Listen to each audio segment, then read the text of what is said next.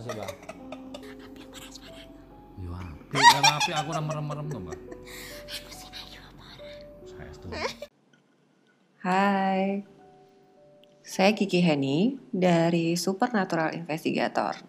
Hmm, menjawab tantangan Mas Gadu dan Mas Dwi dari Lapondelo kepada saya untuk eh, mengisi podcast Lapondelo dan saya menjawab tantangan itu dengan yes, saya bersedia. Oke, eh, di podcast Supernatural Investigator mungkin saya biasa bercerita atau mengisahkan pengalaman-pengalaman dari beberapa eh, kawan, sahabat atau eh, saudara-saudara yang berada di sekitar saya mengenai pengalaman-pengalaman mereka di yang ber yang bersinggungan dengan hal-hal yang gaib, hal-hal yang horor ataupun mistis. Nah, kali ini saya sepertinya tidak mau tidak mau berbagi mengenai kisah-kisah horor ataupun mistis karena eh, Lapondelo lebih lebih concern terhadap eh, sejarah, budaya dan kearifan lokal.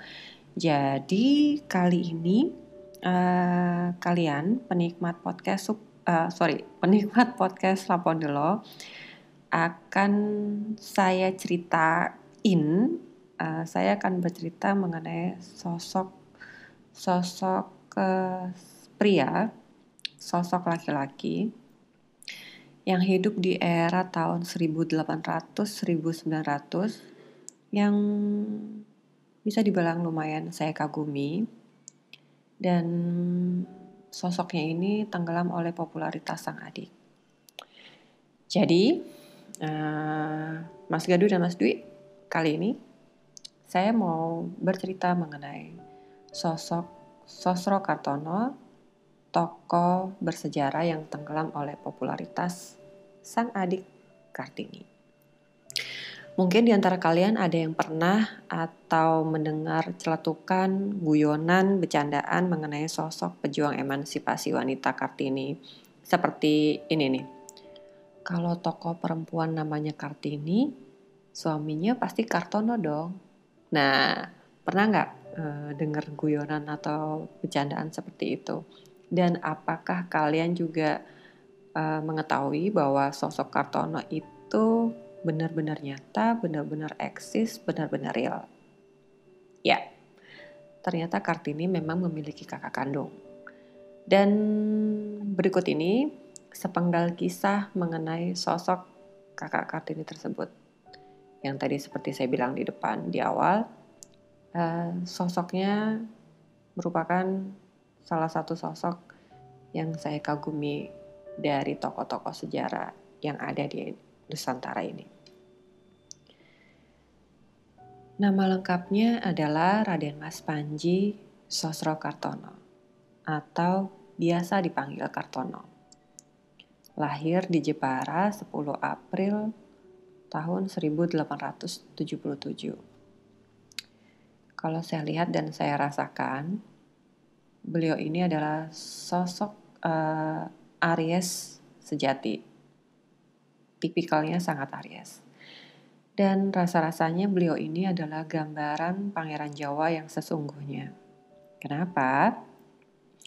Karena selain berwajah rupawan alias ganteng, uh, Kartono ini kaya, baik hati, terpelajar, dan sangat dekat dengan rakyat hingga kaum konglomerat. Ia bahkan memiliki julukan dan biasa disebut sebagai de Moye. De Moye ini dalam bahasa Belanda artinya si tampan. Jadi uh, julukan de Moye ini disematkan oleh gadis-gadis Eropa terhadap sosok Sosro Kartono. Selain parasnya yang dibilang ganteng itu, Kartono juga memiliki sikap yang bisa dibilang mempesona. Kalau Kartini digambarkan dengan kisah yang dramatis dan melankolis, maka kisah hidup Kartono digambarkan dengan uh, menggairahkan dan lebih garang. Banyak fakta menarik tentang kejeniusan Kartono yang dibalut oleh sikap kesederhanaannya. Dan yang semakin membuatnya istimewa menurut saya adalah kemampuannya yang misterius dan seolah-olah sakti mandraguna. Berikut adalah sepenggal ulasannya. Jadi, Kartono itu merupakan wartawan perang yang diberi gelar mayor oleh sekutu. Dalam penugasannya, ia dibekali amunisi untuk melindungi diri. Tapi anehnya, Kartono selalu menolak untuk membawa senjata. Alih-alih melindungi diri, ia berkeyakinan bahwa karena dirinya tak pernah menyerang orang lain, maka tak perlu untuk membawa senjata. Tubuhnya memang tidak anti peluru, tapi keberanian, kepercayaan diri, dan ketenangan dirinya yang membuat Kartono terlihat lain. Di zaman itu, putra Jawa bernama Kartono ini pernah membuat dunia terperangah. Jika diibaratkan seperti zaman modern sekarang ini, berita mengenai dirinya selalu menjadi berita terdepan yang bisa mendahului koran dan media lainnya. Istilahnya keren lah pokoknya, hot news. Karena pada suatu ketika, saat itu banyak wartawan yang kelimpungan mencari informasi tentang perundingan Jerman dan Perancis. Kakak kandung Kartini ini membuat gempar karena terlebih dahulu memberitakan isi perundingan di kalau nggak salah New York Tribune. Uh, itu surat kabar yang pernah beredar sekitar tahun 1920-an. Saya lupa uh, persisnya tahun berapa, sekitar 1920-an. Sampai tahun 1960-an. Ya, kurang lebih sekitar itu. Nah, sepak terjang Kartono dalam dunia jurnalisme yang terkesan cerdas dan misterius ini membuatnya terkenal dan terhormat di kalangan wartawan luar negeri zaman itu. Um, pada waktu itu, dia pernah memberitakan mengenai uh, perundingan yang entah bagaimana ceritanya Kartono bisa mendapatkan hasil atau isi dari perundingan Jerman dan Perancis yang wartawan-wartawan lainnya, wartawan-wartawan asing ya, wartawan-wartawan asing lainnya tidak bisa dapatkan dan hebatnya Kartono bisa dapat isi dari perundingan Jerman dan Perancis itu. Kemudian dia uh, memberitakan isinya, tapi dengan menggunakan nama samaran. Kemudian selain kecerdasannya, uh, Kartono juga dianggap memiliki keahlian dalam bidang penyembuhan dan medis. Pernah suatu ketika ia mendengar anak dari kenalannya sakit keras dan beberapa dokter sudah angkat tangan, menyerah, tidak bisa mengobati. Kartono kemudian datang dan menengok anak tersebut dengan gayanya yang gaya khasnya berjalan tenang, kemudian tersenyum. Ia datang dan menyentuh kening sang anak. Dan entah bagaimana ceritanya, anak tersebut langsung sembuh hari itu juga para ahli medis, para ahli medis dan perawat yang pernah uh, merawat anak itu sampai terheran-heran dibuatnya. Dan kalau nggak salah, menurut ahli psikiatrik dan uh, hipnotis, Kartono ini memiliki personal magnet, personal magnet apa ya? Jadi memiliki magnet tersendiri yang kuat di mana dirinya sendiri tidak menyadari akan kemampuannya tersebut. Dan kemampuan tersebut membuat keberadaannya dapat membantu kehidupan orang lain secara fisik maupun psikis. Kartono sebetulnya sempat uh, hendak mendalami dan mempelajari ilmu sains tentang kemampuannya itu di luar negeri ya, karena di Indonesia pada waktu itu masih belum dikenal mengenai uh, mengenai uh, mengenai ilmu ini. Namun dikarenakan basic uh, basic kuliah yang uh, yang ia dalami sebelumnya tidak sesuai dengan bidang ini, maka ia tidak lolos seleksi alias tidak diterima. Dan kemudian ia kembali pulang dari luar negeri ke Indonesia. Dan ternyata rupanya masyarakat rakyat uh, mendengar kabar bahwa kepergian Kartono ke luar negeri adalah untuk mempelajari secara lebih mendalam mengenai ilmu sains uh, mengenai uh, psikiatrik dan dan hipnos uh, hipnot hipnotis ini. Kemudian uh, mereka berbondong-bondong, rakyat berbondong-bondong, padahal sebetulnya Kartono tidak lolos. Nah, kemudian rakyat berbondong-bondong datang meminta air dan minta untuk didoakan yang menurut uh, keyakinan mereka doa dan air air air menjadi media untuk didoakan oleh Kartono itu bisa manjur menyembuhkan penyakit. Akhirnya uh, peristiwa inilah kemudian yang mencetuskan yang menjadi pencetus cikal bakal berdirinya klinik Darussalam yang tersohor itu yaitu klinik kesehatan yang tidak pernah sepi pengunjung. Namun kalau nggak salah kemudian tergerus oleh zaman dan waktu tempat itu sudah banyak berubah menjadi komplek ruko dan pertokoan. Kisah kemampuan Kartono dari mulut ke mulut waktu itu melahirkan kesan yang unik pada Kartono. Itulah kenapa saya mengidolakan sosok ini di antara beberapa sosok yang lainnya. Dunia seolah tidak perlu berpikir dua kali untuk memintanya menjadi penyambung lidah dan penterjemah untuk Liga Bangsa-Bangsa.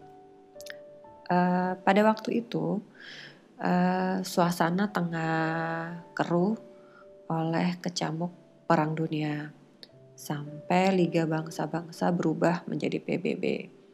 Dan pada waktu itu Kartono diminta menjadi ketua penterjemah. Cukup hebat, sangat hebat menurut saya karena Kartono bisa menggeser banyak poliglot. Poliglot ini istilah untuk para penterjemah.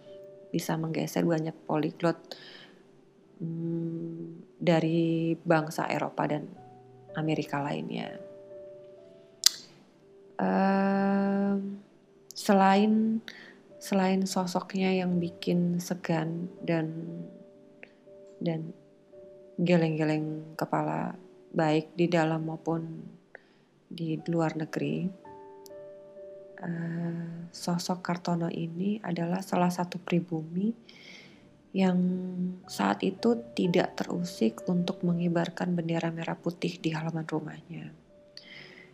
Dan kalian bisa bayangkan kalau hal itu dilakukan oleh pribumi lain, mungkin besok mereka bisa hilang, uh, disiksa, atau cuma tinggal nama karena sudah pasti hmm, diambil paksa karena keberanian yang mengibarkan bendera merah putih. Nah ini tidak berlaku untuk Kartono. Kemudian sebagai orang Jawa asli dengan segala tradisi yang berlaku saat itu, Sosro Kartono menjalani banyak uh, istilahnya lelaku ya, tirakat kalau orang Jawa bilang. Beliau ini menjalani laku ilmu, puasa, kemudian uh, meditasi, berdiam diri. Jadi kalau saya bisa simpulkan, dari sinilah Kartono mendapatkan ketenangan, ketajaman pemikiran dan kewaskitaan, di mana ia bisa memprediksikan atau melihat sesuatu sebelum hal itu benar-benar terjadi. Hal itulah yang membuat Kartono akhirnya menjadi kepercayaan dan kesayangan para petinggi negeri untuk masalah uh, ketatanegaraan. Kalau nggak salah tak terkecuali pada waktu itu adalah Bung Karno. Pernah dikisahkan uh, pada waktu itu Bung Karno akan menemui Sosro Kartono secara diam-diam. Belum sampai Bung Karno mengetuk daun pintu, tiba-tiba ada pembantu yang membuka pintu dan berkata, jadi belum diketuk nih, sudah ada tiba-tiba pembantu buka pintu terus berkata, Pak Sosro sudah menunggu-nunggu.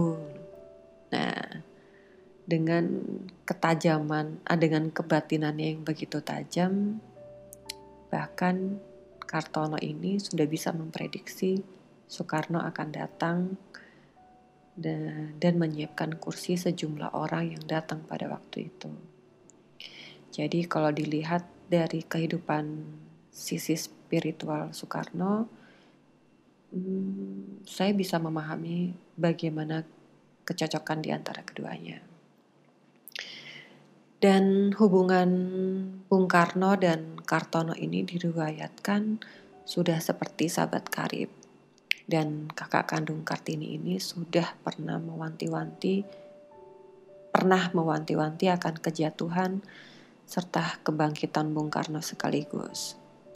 Prediksi ini terjadi tak lama kemudian dengan sempat ditahannya Bung Karno dan beliau di penjara. Jadi menurut saya keempat uh, kisah tadi itu adalah sekelumit dari kesaksian beberapa orang atas kewaskitaan dari Kartono yang misterius dan masih mengundang penasaran hingga hari ini. Termasuk bagaimana ia bisa memotret kawah Gunung Kawi dari udara tanpa menggunakan pesawat.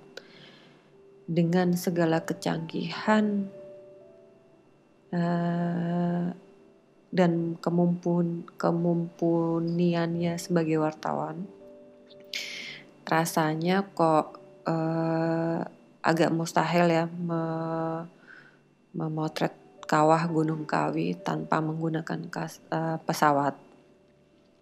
Namun uh, Kartono bisa mendapatkan uh, kawah Gunung Kawi tanpa media pesawat. Konon, Kartono dibilang memiliki harta yang menumpuk di Bank Negara Swiss. Namun, lagi-lagi, lagi-lagi ini yang bikin saya mengidolakan beliau. Namun, sang pangeran Jawa yang tampan dan mengesankan ini ternyata menutup usia dalam keadaan yang sederhana, biasa membujang sampai akhir hidupnya. Beliau membujang dan apa adanya. Dan pada tahun 1951, Sosro Kartono meninggal di Bandung tanpa harta, tanpa pusaka, tanpa jimat. Kisahnya pun kini cenderung terlupakan sebagai sosok pahlawan sebagai sosok cendekiawan, dan sebagai sosok wartawan. Bila ia hidup di zaman yang lebih modern, saya yakin ia pasti akan bisa mendobrak uh, dan memberikan warna di politik dan kenegaraan masa kini. Tapi yang bisa saya simpulkan dari kisah Kartono ini adalah bukan mengenai ilmu sakti yang dikedepankan, melainkan bagaimana kita bisa hidup dengan rendah hati, bisa fokus dan membuni, membumi, dan yang lebih penting adalah bagaimana kita bisa berbuat yang banyak dan penuh manfaat untuk bumi yang kita pijak. Oke, konco-konco lepon dulu uh, sedikit sharing dari saya. Semoga apa yang saya bagi ini mengenai sosok Kartono yang sedikit terlupakan dan sedikit entah sedikit atau banyak ya uh, banyak tenggelam oleh popularitas sang adik Kartini dan dari sikap-sikapnya Kartono bagaimana ia menjalani hidup itu menurut saya patut untuk uh, dicontoh dan menyematkan tokoh sejarah dalam namanya. Semoga bermanfaat. Sampai bertemu di episode podcast Lapon Delok yang lainnya. Terima kasih.